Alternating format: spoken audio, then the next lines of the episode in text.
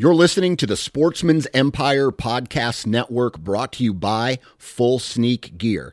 Check out their entire lineup at fullsneakgear.com. Also, be sure to check out our entire stable of podcasts at sportsmansempire.com. You're listening to the Sportsman's Nation Podcast Network brought to you by Interstate Batteries.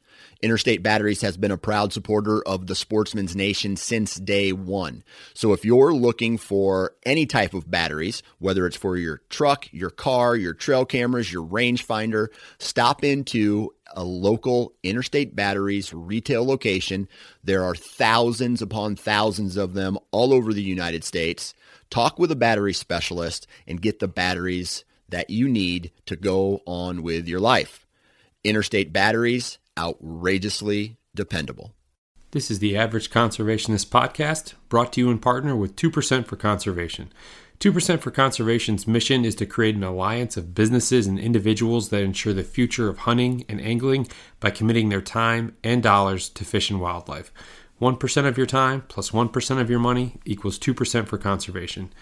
2% helps businesses and people pair with conservation causes to support things that fit what they care about. Whether you're into fishing, hunting, or just getting outdoors, 2% can help you not only start giving back to wildlife, but get certified for it. Getting 2% certified means you've made the same commitment as popular brands like Sitka, First Lite, Stone Glacier, and Seek Outside in giving at least 1% of your time and dollars back to wildlife. But it's not just for outdoor companies.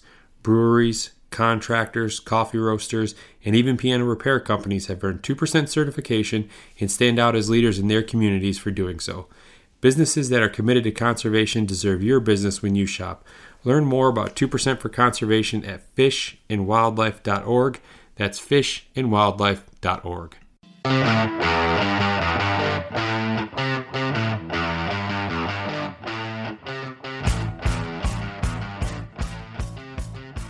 Greetings, fellow outdoorsmen and outdoorswomen.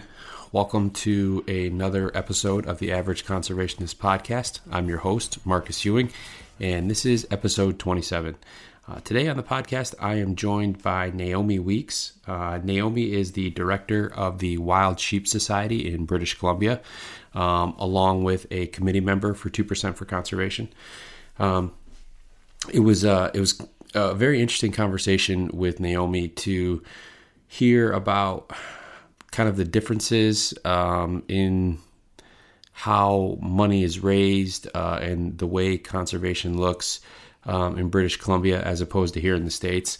Um, we get to to talk about how Naomi ended up uh, in the position that she was in, um, or excuse me, the position that she's in now um, as the director of the Wild Sheep Society, and how that kind of all came to fruition. Um, and really the the more Naomi and I got to speaking um, throughout the course of this podcast, the more you could hear just this passion and this love that she has for the outdoors. And um, you know, she talks about how fortunate she is to be able to share that with uh, with her kids and her family. And you know, it's it's people like Naomi who you know give up so much of their time. Um, for conservation that uh, I'm really excited and I'm glad that we're able to have on the podcast so that you guys can hear, um, you know, all the great things that that not only she but you know all the other guests are doing as well. Um, fun conversation. Um, give it a listen, and I hope you enjoy. All right. On the line with me today, I have the director of Wild Sheep Society of British Columbia and 2% committee member, Naomi Weeks. Naomi, how are you today? I'm great. Thank you very much. And thanks for having me on. I, yeah, of, of course, of course. Um, I know we talked a few minutes here before we we started recording, and we've uh, we've literally been exchanging emails since May about trying to set up a time, and um, I'm glad that we're actually able to get our schedules to align and, and jump on the podcast here.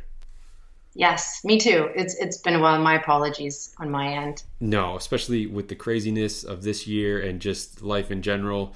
Um, and the time difference that you and I are on, being you know be, you being out there in British Columbia, can be a little bit difficult. So no, I'm, I'm glad that we're we're here now. Perfect. Yeah, me too. Thank you. So Naomi, I kind of want to go all the way back to the beginning here and tell me about like your first real outdoor experience, or maybe it's a memory that you have of what really kind of sparked your your love and passion for the outdoors? Um, well, I grew up in a hunting family. Um, both my parents hunted, uh, mainly my dad. Um, so my earliest memories are, you know, my dad coming back from his hunting trips, and all of us kids. I'm I'm one of four, getting super excited to see when he pulled into the driveway. Uh, this is a long time ago, you know, back in the day when he would roll in with the animal still whole on the front of the truck or on the roof of the camper. And that would be my earliest memory of, of hunting and with my dad or hunting experience. Um, like, and then as we got older, my parents uh, would take us out with them on their trips, um, mainly fishing. So we got to fish a lot with my parents. And um, yeah, I think those would be my earliest experiences is watching my dad come home with, with the game on the truck and then hanging out in the carport or the garage with him and his buddies as they were processing processing the animals.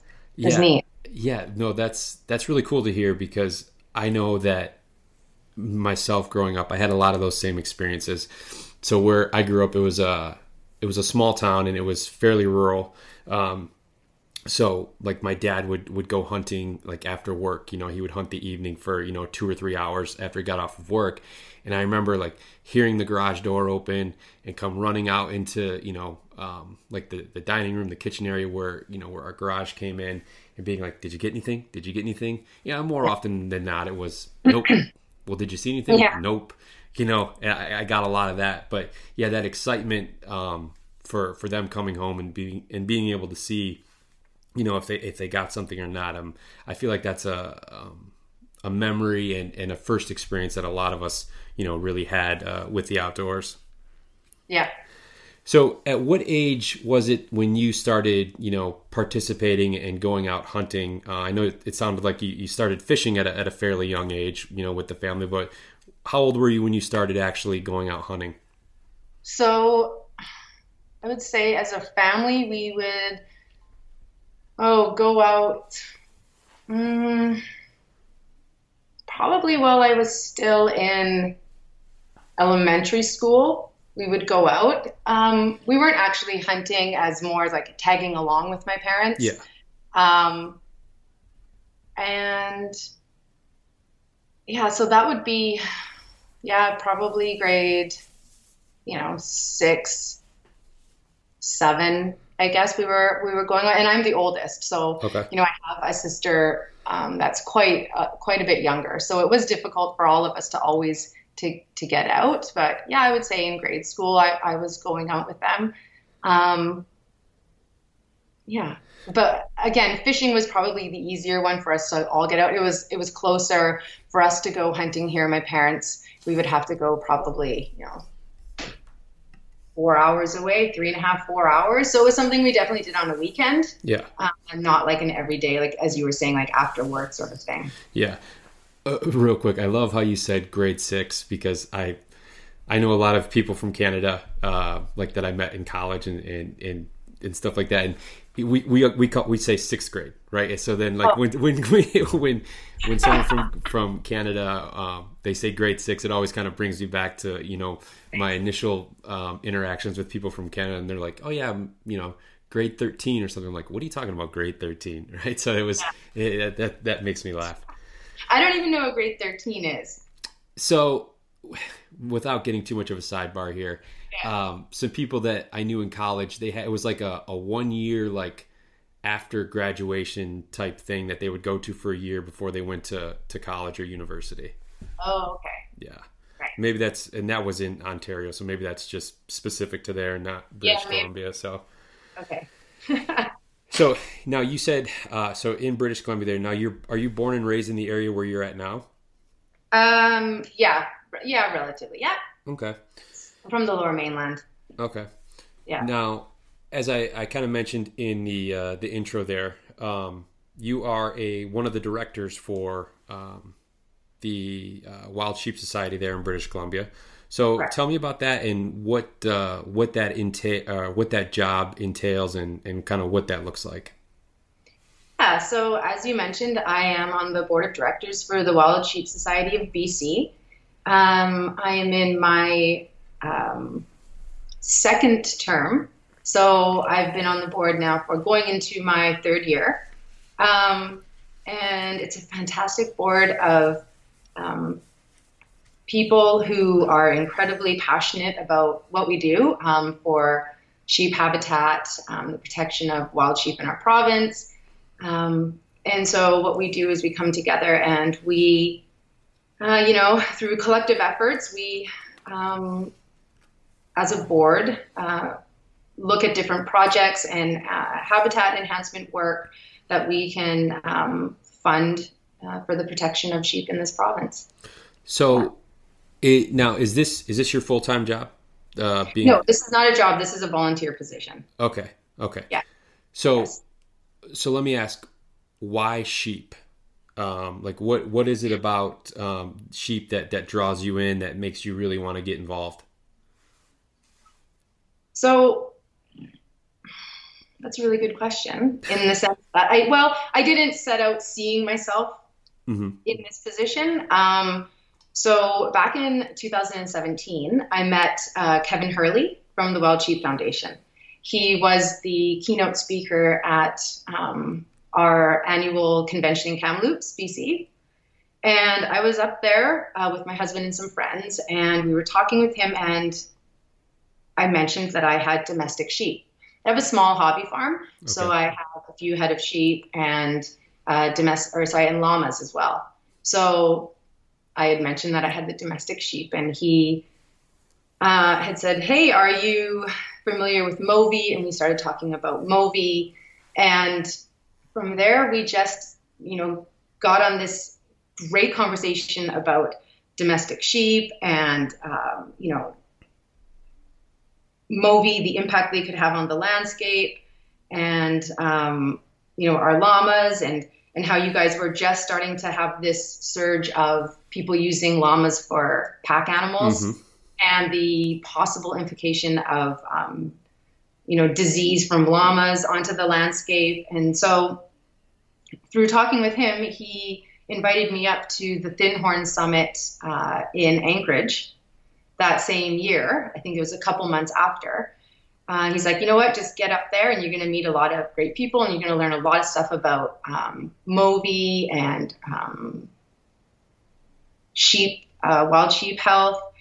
And I thought, you know what? That sounds that sounds awesome. Like I am a total science nerd. So when he asked me to come up, and I was like, absolutely, I'm definitely in. So I convinced my husband that I had to go to Anchorage uh, and attend this this summit. And I did, and I met some incredible people. And I have to say, um, everybody that I've met with the Wild Sheep Foundation, you know, um, other organizations, uh, First Nations, um, our biologists, fantastic people. It's just such a great group to be part of, and everyone's really welcoming. And uh, yeah, I, I went up there and I learned a lot, and that's how it sort of happened for me, along with you know going down to Sheep Show in Reno and attending um, the working group down there and listening to what was going on, not just about thin horns, but big horns in my country, uh, in your country, uh, and all over, and, and meeting again great like-minded people who uh, you know just had so much information to share. Yeah, and that's and, and I've not had a chance to to to participate in some of these, you know, really large um, like sheep show, for example, like you mentioned, or, or anything like that. But the general consensus that I get with speaking to people who who do have a chance to to participate in those is is exactly what you just said, right? It's it's a lot of great individuals, a lot of like-minded individuals who are all after the same cause and you know that's one of the great things about you know these organizations and the these events like sheep show and things like that is you get people from all walks of life right who have all these different experiences and bring something different to the table and offer a different perspective um, but they all want the same thing to improve or better the habitat the the herd the species in general um, for sheep uh, in this particular case. So it's, it's it's cool to hear especially in this case you know all the way over in, in British Columbia um, you know, the impact that something like that has had on you. Mm-hmm. Yeah, it was. Uh, it's been a great experience. So through, yeah, through that, I just um, developed this incredible passion for for the sheep and and the landscape that they're on. And then I went on my first sheep hunt, and that just absolutely solidified it for me. Like I was. So let's. In. Yeah, let's talk about that because I know for a lot of people, you know, here in the states, I mean, that's that's a pretty coveted thing, you know, to be able to, to get a sheep tag, and and that's you know like one of those kind of once in a lifetime type hunts. So what is what is the season? Well, first off, I guess tell me about your experience with with your with your first sheep hunt and how that kind of you know further entrenched you into you know the wild sheep society and just your your love and admiration for sheep. Uh, well, here we have. I will say that first of all that we have our um, season for sheep is the end of July, so August first until um, I believe it's October fifteenth. Okay. Um, and we have a GOS, so a general open season for a lot of areas, and then where they're not general open season, we have an LEH or a limited entry hunt. So that you have to um, you put in or a special draw. I think similar to what you have, where you can hunt a specific uh, sheep, full curl, or uh, mature, mm-hmm. uh, depending on what they've deemed in that area. And then, you know, there's only so many of those allocated per area. So mine, I went in for a general open season stone sheep hunt. Okay. Yeah, with um, two other women uh, in 2017. And we I, I, hadn't ever hunted with these women before. One of the women didn't even actually hunt. She just wanted to come and have an experience. Okay. She wanted to hike in with us and be part of what we were attempting to do, which was to get a sheep.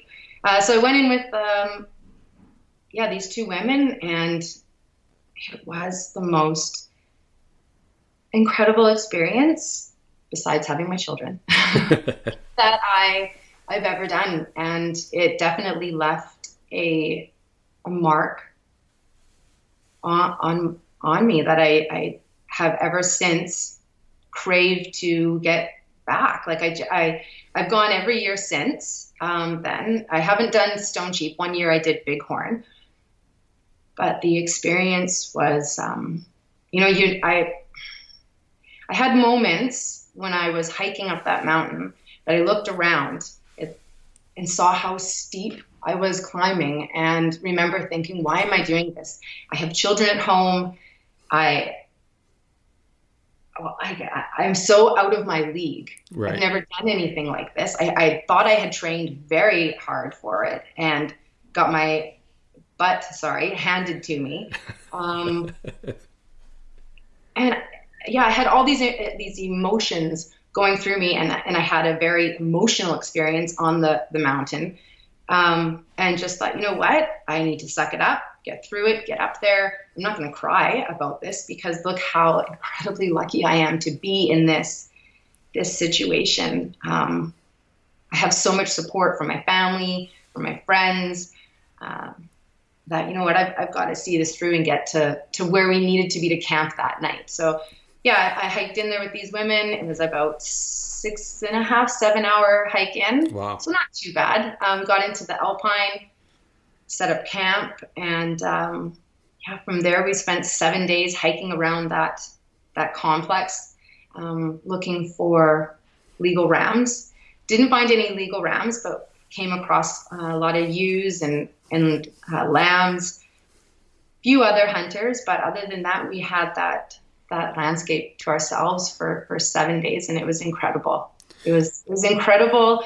The conversations you have with people, the way you can sit for hours in silence and just connect with the uh, the land around you, and just yeah, it's uh. Sorry if I'm rambling on. It's just it was an incredible experience, and I, I really want everyone to when they go out into um, the outdoors, whatever it is for them, elk, moose, um, sheep, to hopefully have a connection with the landscape like I, I have when I've gone sheep hunting. It's it's something that I hope I can continue to do for many years because it's just I love it. Yeah, you make a very very good point, and and I, and I and it's something that I want to echo as well because that that connection that you get when when you're in the outdoors when you're hunting or or even fishing for that matter you know anytime that you're you're spending outdoors and the connection that you get to make where you can like you just said you just sit in silence and you you become one with the surroundings one with you know your environment. It's it's something that's unless you've experienced it to some degree it's really hard to put in words and you know obviously you and I can see each other right now so I can kind of see you know the emotion that you that you have just talking about it right? Like you just I can see you kind of going back to this place where you're you know sitting on this mountainside and you're just you know taking in this landscape and and these views and just it's yeah you really can't put it into words. So that that's my way of trying to help you put it into words by not putting it into words. Yeah thank you. I'm just yeah i'm I use my hands a lot when i talk and i'm I, you're right. I'm going back to that moment and and uh, I have it every time time I go out into the mountains and and watch sheep. They're beautiful. You know, they're just in the most rugged, hardcore landscape. And this year, I had the opportunity to go on a late season walkabout um, into Stone Sheep again, and uh, saw some rams again. Nothing. I don't have a ram. I've never shot okay. a ram um, and watch them and just to sit there again for you know a couple hours hours days and watch them do their thing uh, i could do that you know forever. And it was interesting. We had snow a couple of the days i was in there. So that was my first time being on a late season hunt where it had snow. And uh, i thought it just gave me more respect for for the environment that they're in and the harsh reality of, of of winter, and, and I wasn't even in the thick of winter. It was right. you know dusting of snow, and I was wow, this is so intense compared to to going in in like you know August. Yeah. When battling the bugs and the heat sometimes. Yeah. No. Yeah. That's that. That's a whole nother uh, element uh, to the hunt when you start throwing in yeah bugs and, and heat and things like that. Yeah. So, tell me, what are some of the projects that um, that you guys are working on there at the uh, Wild Sheep Society? Okay, so uh, we do a wide range of um, projects. So at the moment, we are um, in year going into year three of a three-year project um, that we're working on for the uh, herd health assessment for the Fraser River metapopulation of California bighorn sheep. So we just actually had um, a board meeting and we approved $64,000 for projects going forward for uh, 2021. And part of that is that three year um, commitment to uh, continuing that herd uh, health project on the Fraser. So, what's important about that herd uh, and all herds, but that herd specifically, is that um, you know 60% of Canada's bighorn sheep came from that Fraser River uh, metapopulation back in the 1990s. Okay. Um, since then, that population has declined by about 50%. So, um, Movi has been detected in that herd. Um, and so, since you know the 1990s we're trying to get that herd back up on its feet back up its numbers uh, where it, it, used to be. I don't know that that can happen but we're trying really hard. And so through wild sheep society funding from um, other groups uh, i believe wild sheep foundation um, you know and uh, our members we are able to and FLNRO so that would be the um, government agency uh, with our biologists and veterinarians, um, yeah, working to to try to uh, get a better assessment of what's going on with those herds um, on the Fraser River. So you had you, you, touched on it earlier, and I didn't get a chance to to follow up and ask you, but you said you you used the term Movi, um, and I'm yeah. not intimately familiar with sheep, and um, you know what sounds like Movi is a disease that that maybe sheep contract. Is that correct? Yeah, so Movi um, is an infection that um, wild uh, sheep and goats can get from domestic sheep and goats. Okay. So what happens is a, a Uh, you know, there'll maybe be some domestic sheep on the landscape. Uh, you know, here it may be a small hobby farm in an area where there's bighorn sheep, and that bighorn um, herd ram, uh, you know, could come down and you know check out those domestic sheep, and if those domestic sheep are MOVI positive, uh, can then transfer that to the bighorns that then would go and infect the rest of the herd. Okay. Okay. Yeah, and so those usually trigger um, die-offs. So, you know, domestic sheep and goats could be infected with MOVI and not show very much uh, outward symptoms. Sometimes they do. Uh, sometimes a lot of the the owners don't even know that their their sheep are MOVI okay. positive. Yeah. Now, is that um, is that something where where is kind of the main culprit of that Fraser um, uh, the, the, herd in that area that it's that that's what's wiping it out is, is MOVI, or is, is there other reasons or other um, factors that are contributing to you know I think you said like almost a fifty percent decline in population there. Right. Uh, well, back when the herd started to decline, they didn't have the same testing um, mechanisms that they do in place now to to actually say that it was MOVI. Mm-hmm. I think going back, and, and I can't speak to this um, mm, extensively in the sense that I haven't been on the ground for this project. I, I do know from talking to to the board and from the people who are working on the project that yeah, it is believed that MOVI um, is a main reason for this decline in population. Okay. So now I I noticed um, I was looking on the Wild Sheep Society's um, website uh, earlier this morning, and um, I noticed is your husband involved with uh, the Wild Sheep Society as well? Oh, yeah, my husband is actually uh, yes, he's been helping with um, our uh, constitution and policies. Okay, so that's what he does. Mm-hmm. Yeah, so yes. I, I, noticed uh, Weeks, another another yes. Weeks name, yeah, in there. So, yes, yeah, yeah. And I noticed also within the um, the society there that you also have a couple other roles. It looks like um, with like um, some youth uh, activities and things like that. Can you tell me about that? Yeah, so I really got interested in the youth component um, because I have four children. So my children, um, you know, they, they see all the work that I'm doing with the society. They ask a lot of questions. My daughter, who's um, 15, almost 16, she's come out with me before and worked on some some projects. Um, and so I thought, you know what, this is such a great opportunity. I, you know, to tap into what interests my kids to then maybe try to you know, encourage um, other children. Um, it's been a bit difficult with COVID. Yeah. Pre COVID, we were able to do conventions and go to um, like outdoor shows or like, you know, a, a local retail store and set up and be able to talk to people and kids. And, and last year I went into a school and did a presentation, but with this year with COVID, we're not able to do any of that.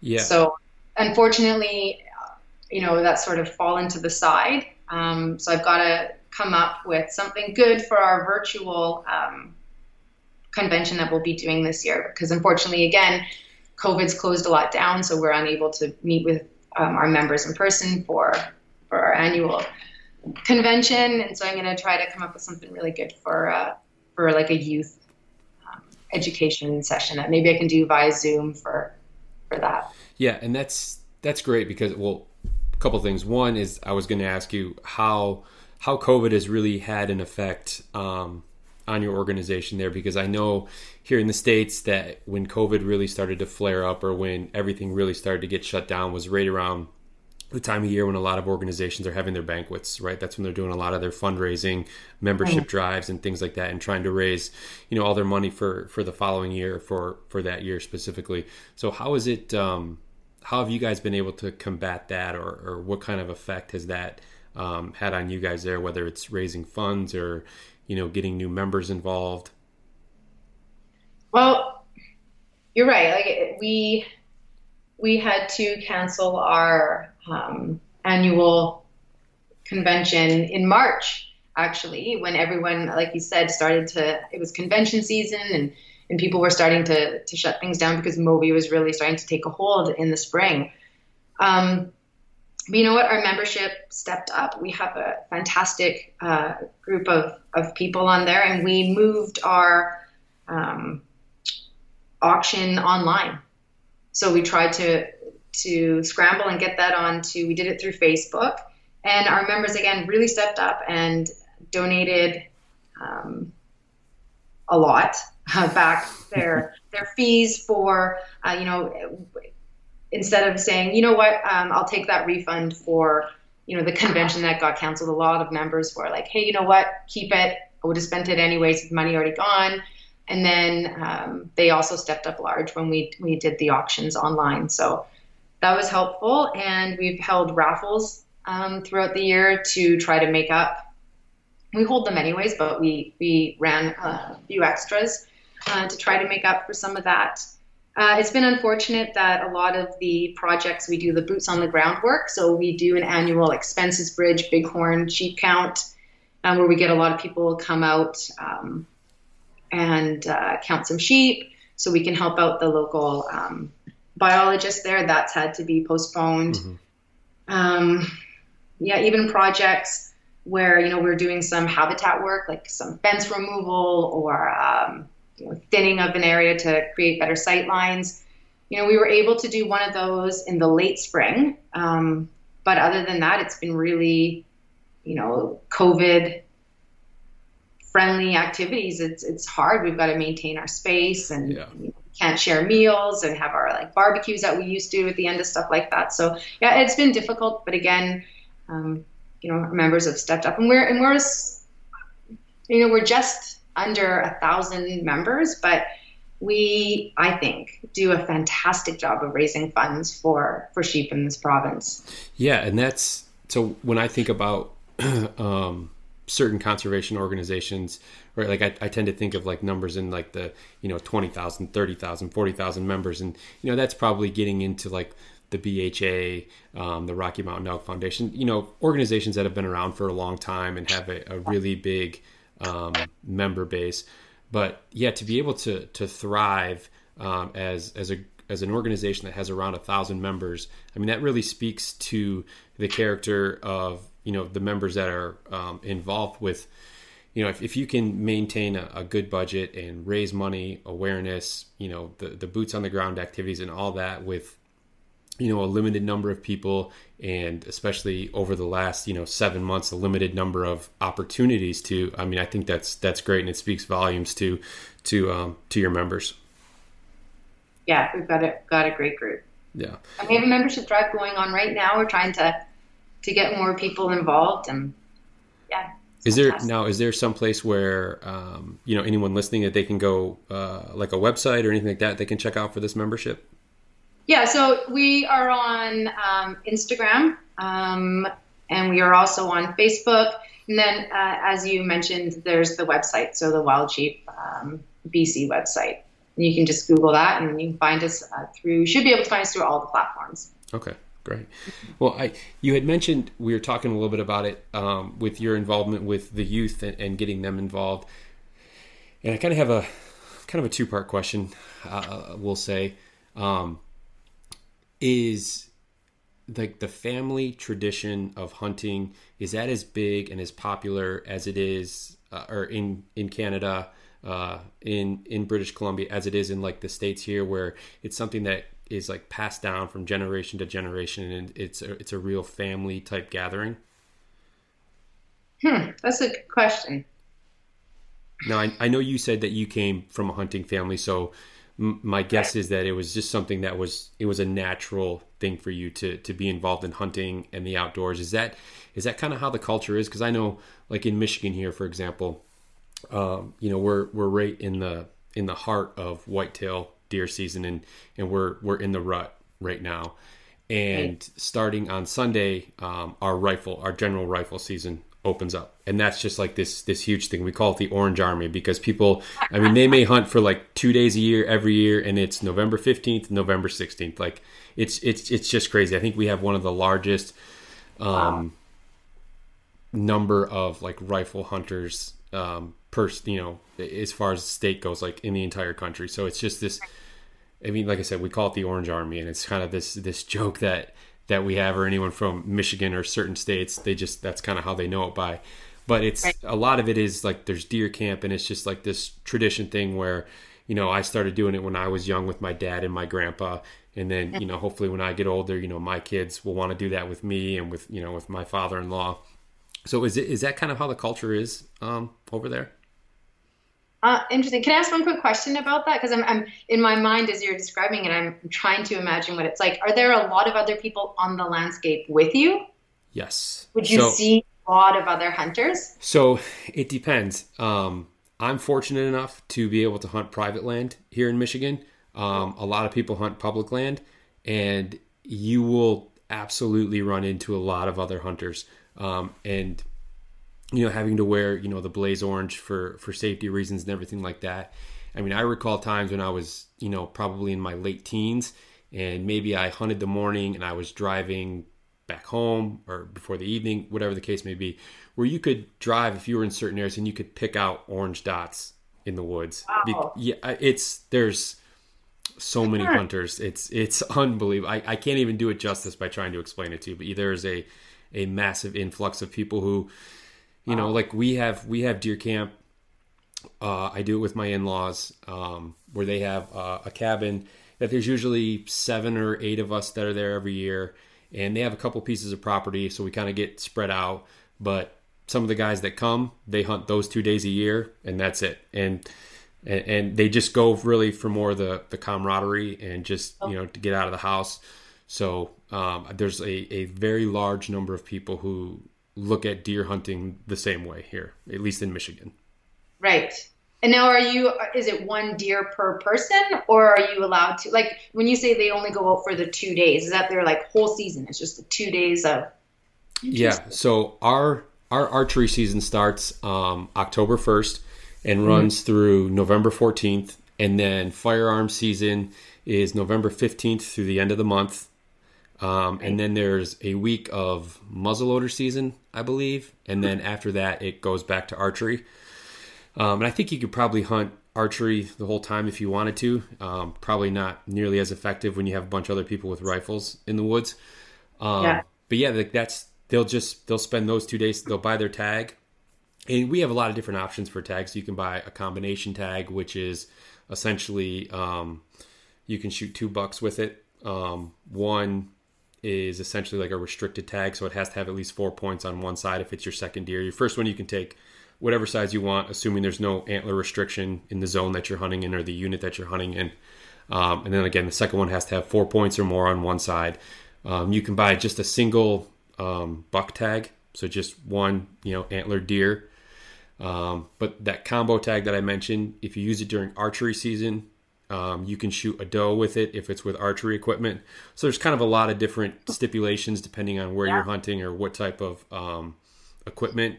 Um, but then there's also you know just doe tags that you can purchase as well, um, and depending on your area, you can buy up to ten um, if they're oh, wow. if they're yeah if they're available. So yeah, it's there. Hmm. There's a lot of different options depending upon what you really want to do. Wow. Yeah, it sounds like you have a lot of options. Yeah. Um, hmm. Well, you know, it's hard. I I can't speak to to everywhere because I think in the province because I think it's a bit it's different. Like I'm only about an hour and a half east of Vancouver, which I I think the most of your listeners would know. Yeah. Uh, so I'm still I, I'm I'm not right in the heart of the city. I, am out, uh, you know, I'm out in an area where I'm I'm on some property and you know, we've got lakes out here, and I can actually bow on my property uh, okay. uh, until December till December fifteenth. Yeah, I have coastal blacktail on okay. my property. Mm-hmm. So, um, I, I, I don't. I would say I, I see a shift in in people really who never grew up hunting starting to hunt. That's that's what I see here in in the south part of the province. A lot of um, people, men and women, in their mid 20s, early 30s who are taking up the sport for the first time, um, who want to really get in touch with, I think, um, harvesting their own their own their food, knowing where it comes from, and getting out there and having the experience like what I had talked about earlier. Even if it's only a, a three-hour drive or it's heading out, you know, maybe an hour, um, hour and a half north of where I am, and, and getting out there for you know a weekend and just getting away from from the city. I think that's what I see a lot of. Uh, I'm, you know, the only one in my family, um, so I have three siblings, two sisters and a brother, and no one else hunts. I'm the only person.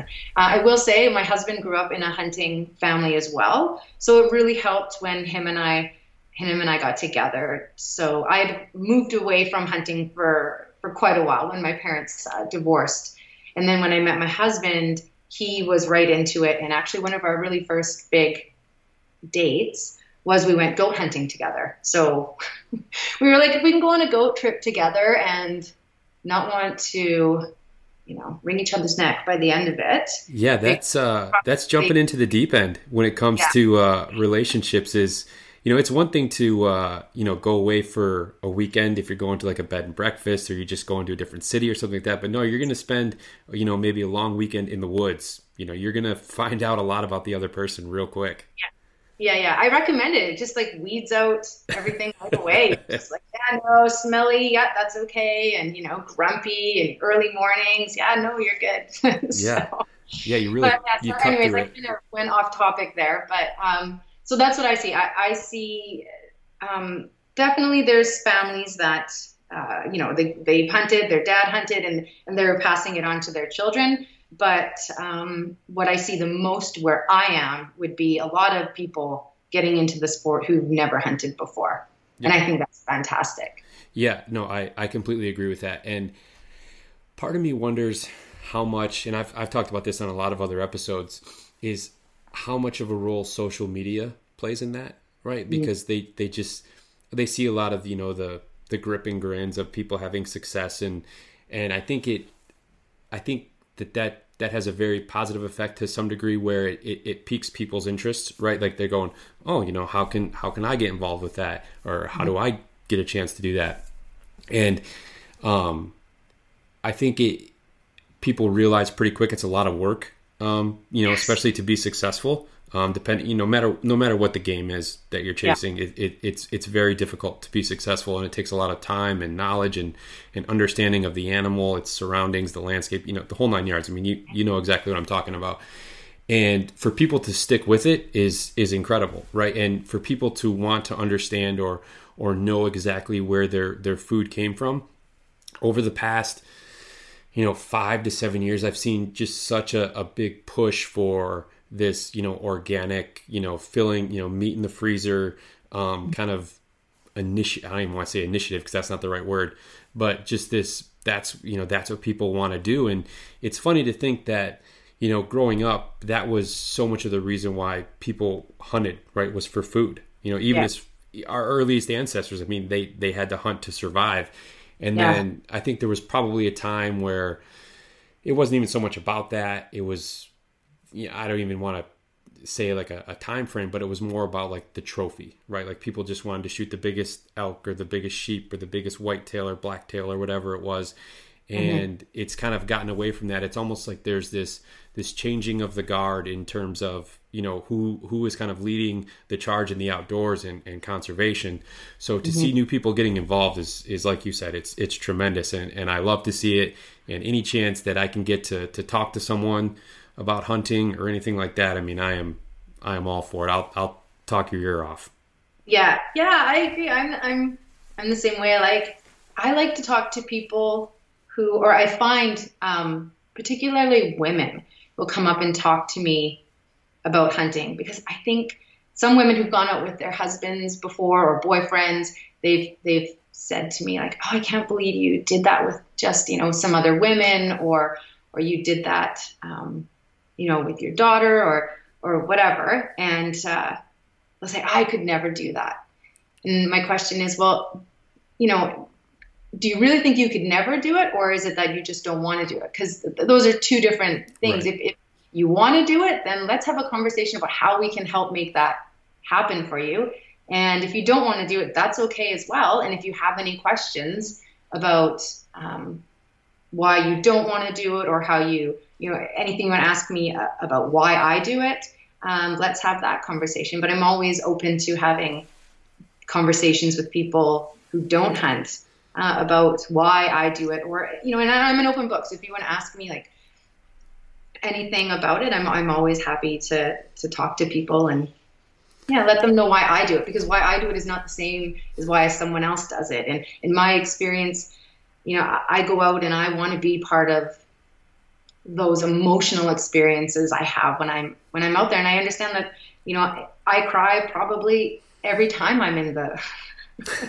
in the bush, and I do because I'm just so overcome by the the the places I'm in, even if I'm just like, you know, in a beautiful, um, you know, sagebrush grasslands and or I'm way up in you know the alpine watching stone sheep. I just I'm so always overcome by where I am and what I'm doing and and how thankful I am that I get to to have these experiences that I hope when I talk to people it comes across that you know I guess don't don't judge it until you like have a conversation with someone about why they do it, what they get from it and and um, maybe if you can you don't want to hunt but you want to go out and just try to have that experience with someone. Maybe if you can team up with with someone who goes out and you don't have to take a rifle. You can just like the the young lady who came with uh, me and my girlfriend just come in and have an experience and and you know take away whatever you take away from it. But yeah i don't know. I'm sorry again i rambled on and i yeah. No, I, I, I was following you the whole time there, and you make a, a, really good point, right? It's it may not be for everyone, but mm-hmm. you know, give it a chance. Whether it's asking questions to someone who who is an experienced hunter or or angler, or you know, being able to actually go out and you know spend time with them while they're in the field. Um, I yeah. think you know from there you can actually, or you know, anyone new to to the outdoors can make a a much better assessment and a much better judgment of of how they really feel about hunting because you know so many times hunters uh, they get kind of placed in this you know in this little bubble of you know we're just we're just killers so to speak mm-hmm. right and that's in my opinion that's the furthest thing from the truth i mean you know a, a hunter on average has far more compassion um, and love for animals that they're hunting than someone who doesn't hunt right mm-hmm. so yeah to to be able to to share that with with someone else and kind of let them into you know our our little world of, of being a hunter is is something that yeah I I try to you know share with someone as often as I can. I mean I I took my daughter out hunting uh, for the first time this year. She's three, so keep that in mind. So we, we went and sat in, we went and sat in a blind. Uh, yeah, we went and sat in a blind, and I had you know an iPad. I had snacks galore. I had everything, and my goal was like, okay, we're gonna go out. If we can make it an hour and a half, if we can make it till dark, I'll be super happy. We made it 35 minutes. Snacks ran out. She was getting cold, and she's like, Dad, I don't see the deer. I don't see the deer. I'm like, well, you, you got to be quiet. We got to sit here and they'll come to us. She's like, but Dad, I'm really fast. Like, I think I can catch him if we see him. I was like, let's go look for him. So at that point, I was like, all right, let's let's just head back to the house, you know. But it's it, it's a great experience, and and it those is. are the kind of things that while you know she may not remember it as she gets older, it's it's uh it's something that you long for as a parent and as an outdoorsman. Yeah, absolutely. Woman. Absolutely, yeah. I can I can relate. I've been hunting with my boys, so we have an annual trip we do every year. She's sorry, my boys and my daughter. Um, and so for the last, I'd say four years. So my youngest is 11. I have 11, 12, and um, my daughter who came with us, she's 15. Uh, so uh, yeah, so the last four years we've gone to the same place every single year, and we know there's deer there. My my oldest son has got a deer there, and my husband. Uh, but the last four years we've gone and nothing, yeah. nothing out of this, spot. We've seen um, lots of does, seen bucks, and usually when we go, it's uh, four point or better. Okay. Yeah. So I don't know. Do you guys do do you count it as like one side or do you count it as both? So you're like, oh, it's an eight point because it's got four on both. Yeah, that's how. Okay. I don't know if Yeah. that's just like a Midwest thing because I hear a lot of like Western hunters. Uh-huh. Um, they'll say like a four point, and that's because it's got four on one side instead of an eight. That's So yeah. So I Yeah, four four by three. Yeah. But legally, you can take the four because he's got the four. You know, he counts as a four point. Yes. Yep. So usually when we go, it's four point or better. Um, but my one son, my 12 year old, drew a, do- a doe tag okay. this year. So we went when he was allowed to shoot his doe. And so he's never shot anything before. Um, and we went in this year and that, so we went in for five days. And that first day we went in and he we found a, a doe for him, nice healthy sized doe. And he, um, he took that shot and he got his first deer and it was an incredibly emotional moment Yeah. um, for me, for him, and uh, and um, it was an experience that I'm. I think he's still processing, like a few weeks later, uh, because I asked him, I'm like, oh, do you think that you'll want to do that again? And I don't push my children. Like you, Right. you know what, you've experienced it. You've been out there, you know, four years in a row. We've hiked around that landscape. You know it like the back of our hand, and and nothing. And then so now, so one, they've learned how difficult it is to hunt. It's not like you go out and there's animals everywhere Yeah. uh, you know it's very difficult and and you know four or five sometimes six of us stomping around in the woods is is loud and we try to be as quiet as we can but i'm sure that's played into you know not being successful a few of those years but anyways um so he's still processing it but i was very happy to have had him have that experience and i'm not sure if he'll he'll do it again i think he will he Mhm. seems to really want it um and then the following day um, I ended up getting a buck, and he was there. My two sons were there with me when I did that, and so it was great for them. I thought for them to see me harvest Yeah. Absolutely. as well and go through the process of breaking it down and and um, yeah, it was it was an experience that I'm glad they had, and they they were there with me as well, um, because I think it showed them it wasn't all about like this this joyous moment. It was we were incredibly thankful for the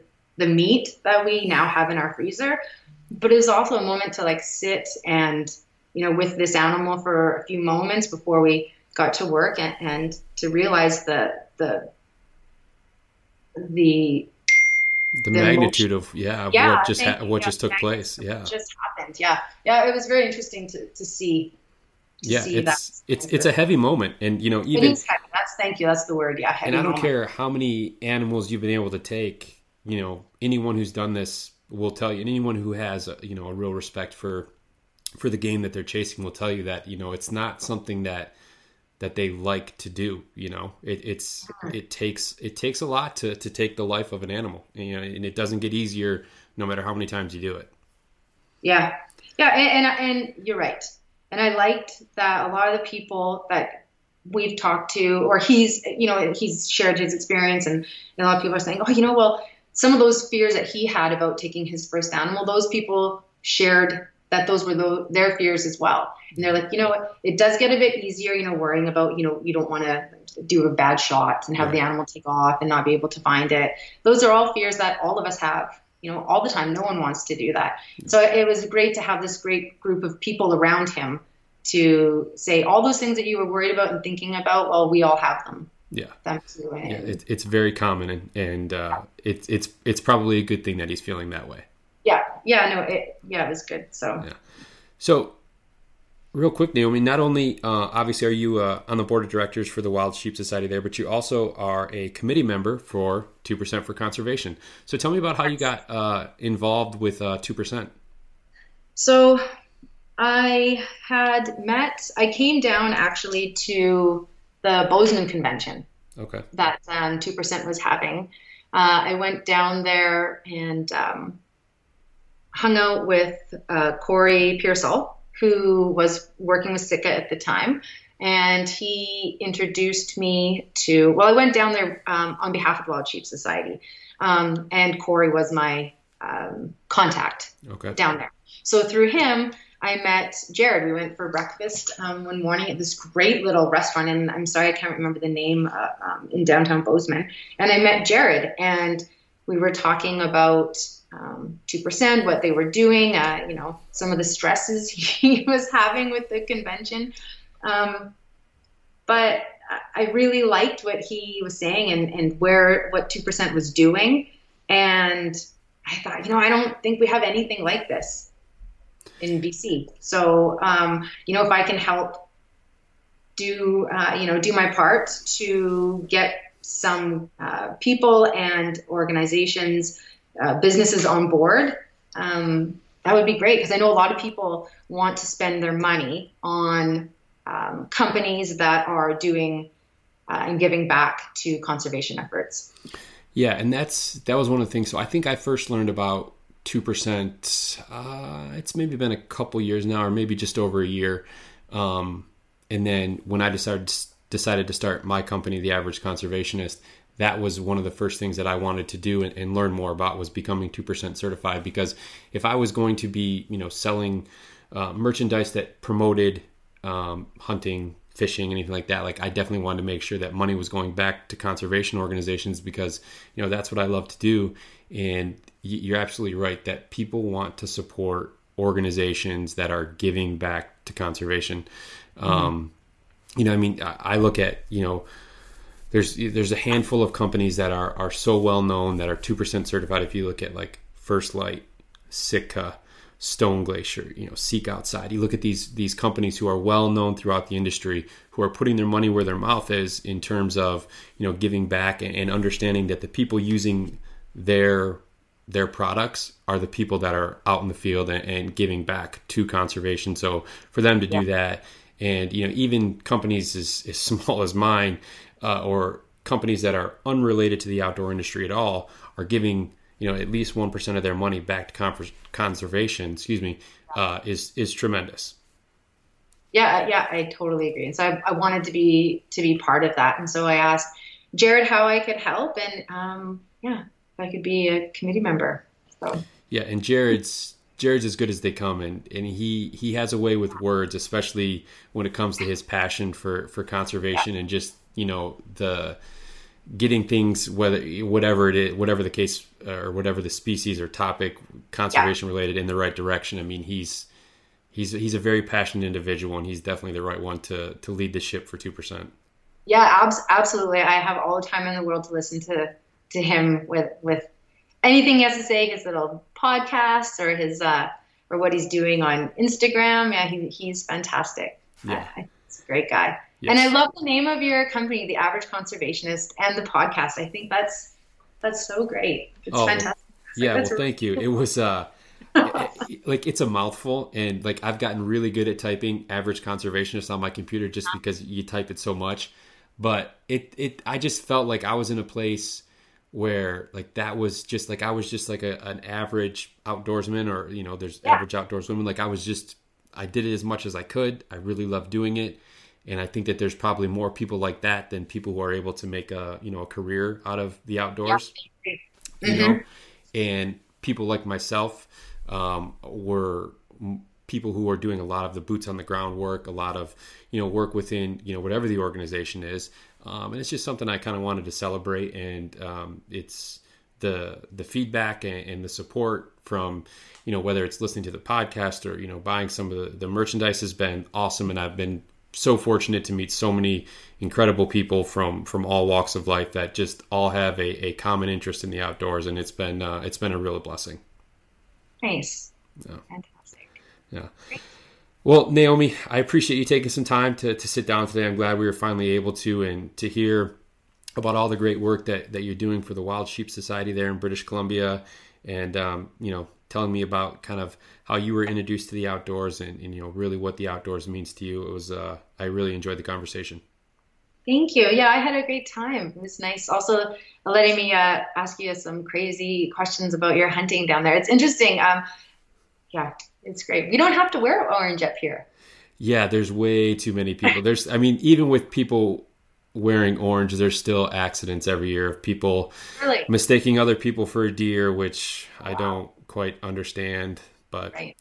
Yeah, interesting. Yeah, no, it was great. Thank you so much for um, having me on. I really appreciate it. And uh, yeah, my apologies if I rambled on and with some of my stories. I I get pretty um, pretty uh, passionate about my stories and I go on a bit much. But thank you again so much. It, it was fantastic and and uh, yeah, I wish the best for your company, the Average Conservationist, and the podcast. It, it was great.